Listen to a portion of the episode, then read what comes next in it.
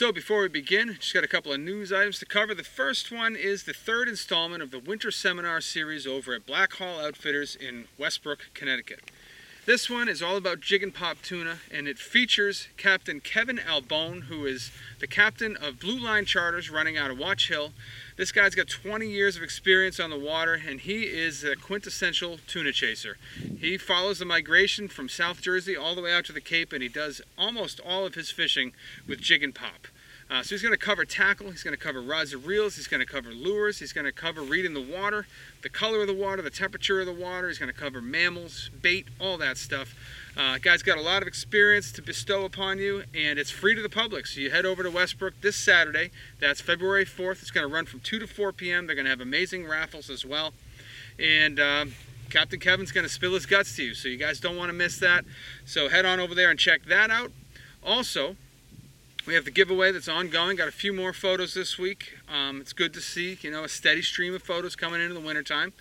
And uh, a lot of guys getting out and getting it done. And uh, you guys know the drill by now, but I'm just going to run through it quickly anyway. Uh, it's got to be a recent photo and it's got to show you in the catch. So it can't be your foot or something like that. It's got to be you holding the fish and it's got to be recent. Uh, but I don't care if you caught it on vacation or if you caught it down the street from your house. That doesn't matter to me. Freshwater, saltwater, doesn't matter to me either. We're going to be giving away a jointed GT Gibbs uh, copy that I'm going to make for you guys. Uh, finally got the shop halfway up and running right now. Um, enough that I can make the plug, so hopefully in a week or two I'll have it to show off to you guys. This is going to wrap up on March 1st, and then we'll probably start another one after that. So send those photos in to me at danderson at thefisherman.com and make sure you put giveaway or uh, contest in the subject line, or you can text it to the number on the screen. Send those over, we'll pick a winner, and then uh, you know, we'll make somebody's day. So we're gonna head over into Massachusetts now. I just want to let you guys know, you know, kind of it's February and the reports are very much the same. So I don't want to harp too long on the same things over and over again. So I'm going to try to highlight some things that we haven't talked as much about and just sort of, you know, touch on the um, the things that we have been talking about week after week. Um, but starting up on the North Shore now, uh, after a couple weeks off, we're going to toss it over now to James. Um, he's got some news about several species and several things going on up there on the North Shore. How you doing, Dave? We took a couple of weeks off from uh, getting out on the water, but now I'm back at it. You know, a couple mornings before work, it's starting to get light around 6.15, so I've been checking out some spots, doing my thing. Um, the guys have been getting fish uh, all throughout the day. Uh, carp spots are producing, the bass spots are producing. Uh, I'm hoping that we have some freeze up in the next few days. Uh, and right now, you really don't have to drive too far north now to get onto some ice and have some fun. And the guys just in New Hampshire are doing quite well with the perch and pickerel and bass through the ice right now. You know, there's some trout going on as well. Um, and I did get some reports of the holdover striper fishing in and around Boston has picked up just a bit. So good things happening.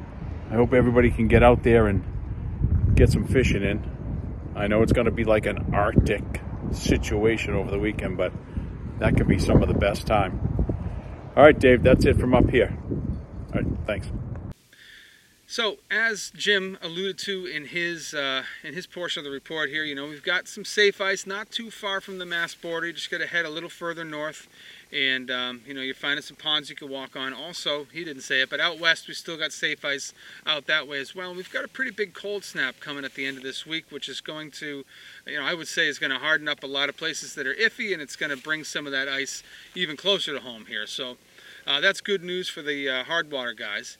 Uh, the other thing that he talked about in his report there was the uptick in holdover striped bass action around Boston. I've heard the same thing, you know, Amelia Earhart Dam, Boston Harbor, uh, not Boston Harbor, but the tributaries that run off of Boston Harbor, so up into Charles River and some of the other ones there. And what I know about striped bass, and especially holdover stripers, you know, they're affected by weather, and we had that big rain this week. That's probably what kicked them up, and I would have to guess that it kicked up some of the fishing out on the Cape as well. So um, if you're a holdover striper guy and you've been struggling a little bit, just watch for those weather systems. That's when things are going to kick up uh, or they're most likely to kick up at this time of the year. That's a good time to be out there fishing. I did see that one of the Cape guys um, that I follow on Instagram had a few fish this week as well. So um, there is a little bit of holdover striper activity for you know for the first time in a while uh, out on the Cape and up in further into Massachusetts. So that's good news. Um, of course, we've been talking about it for a while. Plymouth and the Cape are still producing decent trout results. Um, starts to slow down around this time of year. Things are getting colder. Things, the fish are getting a little bit more lethargic. A little harder to get to bite. Um, I actually fished for trout twice this week. One day I did well. One day was very difficult. And the difference is, again, is the weather system. Uh, we had that big rain. I fished the day before that big rain came through and caught a, a variety of species and had pretty good action. I went the day after that rain came through and it was practically dead. Um, talked to a few other guys too who were experiencing similar results.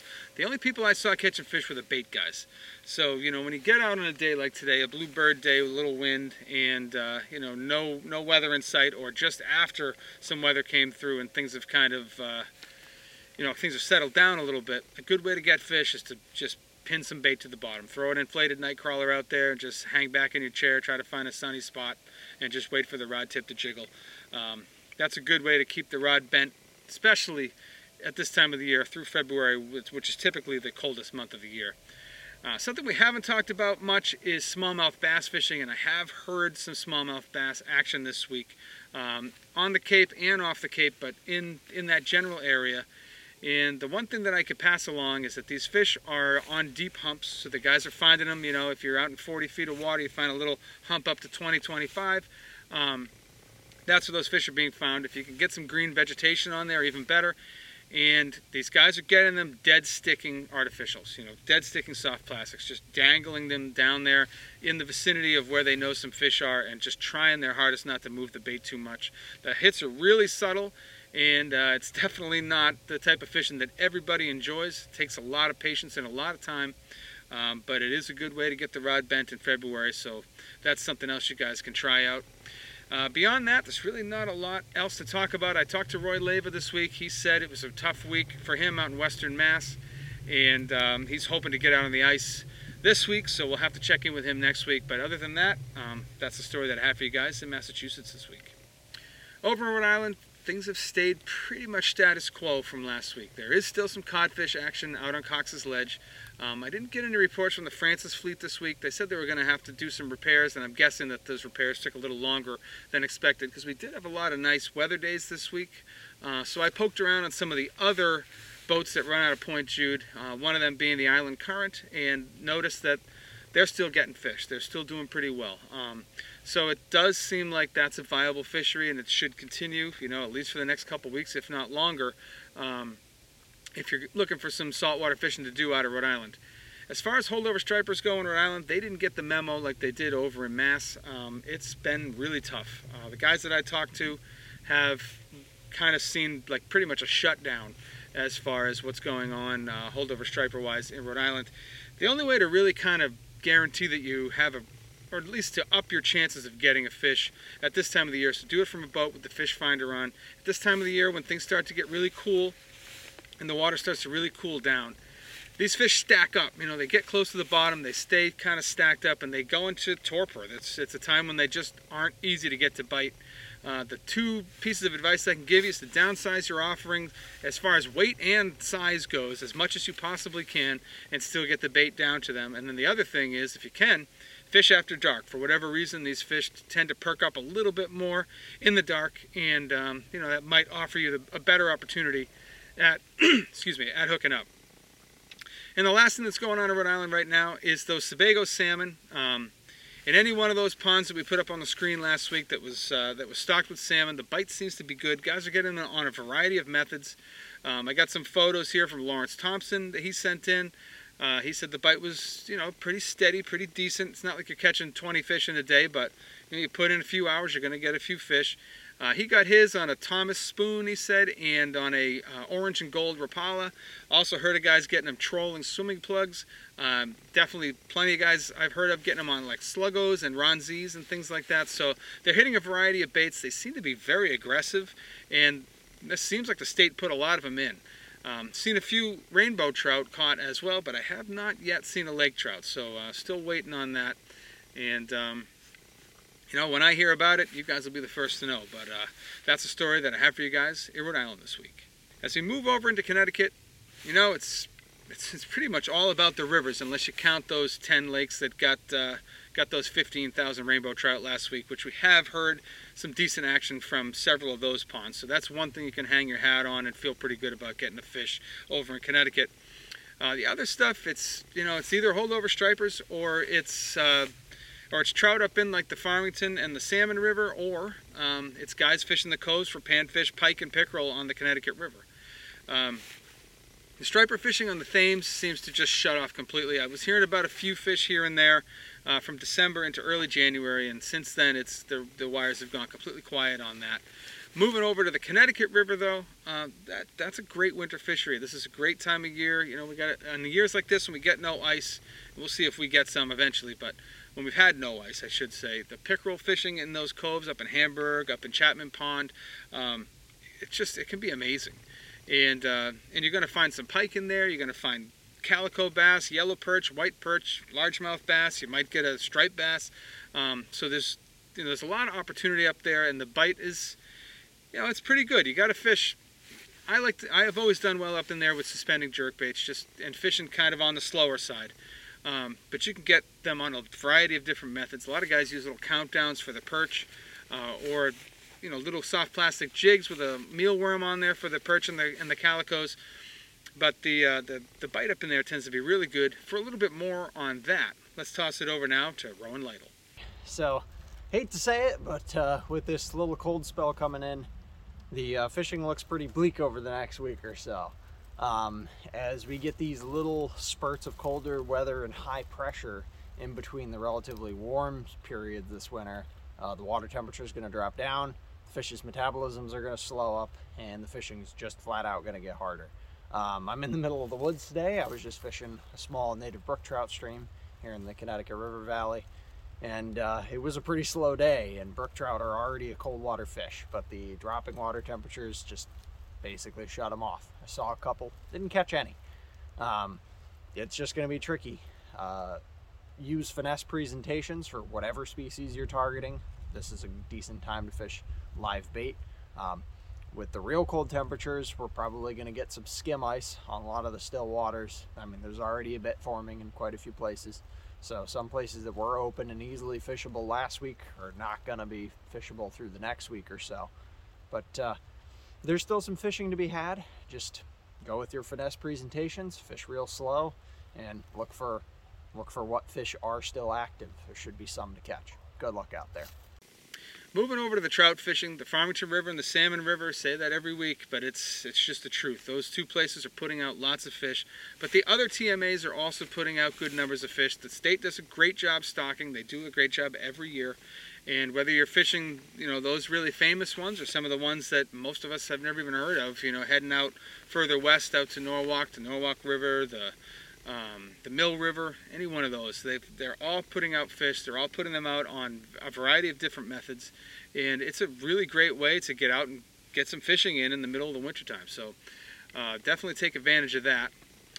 Uh, the other thing, of course, is the Housatonic River, which has slowed down, but the fish are still being caught. It's just you know, takes a little bit more patience and a little bit more time.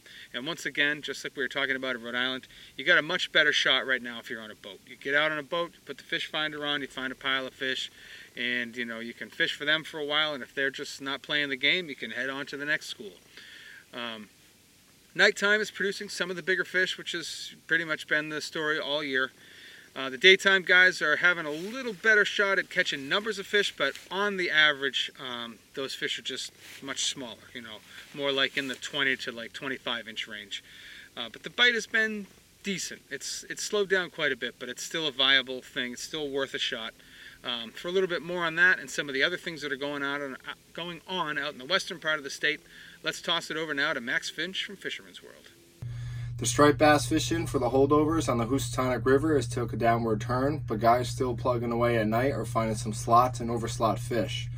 This time of year when they tend to get lockjaw after heavy rains can be really good. And like I said last week and the week before, downscaling during the day will really increase your chances to catching fish and a lot of quantity.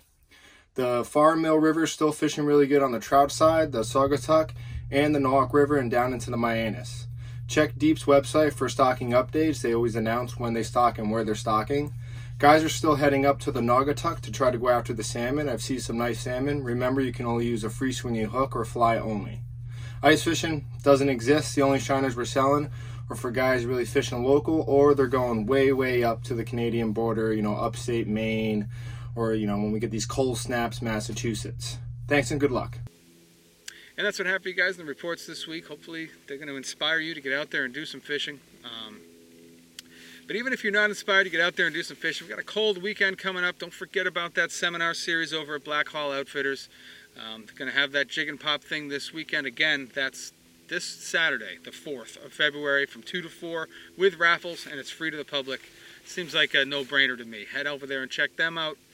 And if you're not a subscriber to The Fisherman, I highly recommend heading over to the website and checking out what we've got going on. That's thefisherman.com. There's enough free content on there for you guys to get a full full selection of the things that we offer. We cover all the fishing from Delaware up to Maine, freshwater, saltwater, everything in between. We do some destination stuff, tactics, reports, we got it all. Uh, lots of videos on our website as well, so check that out.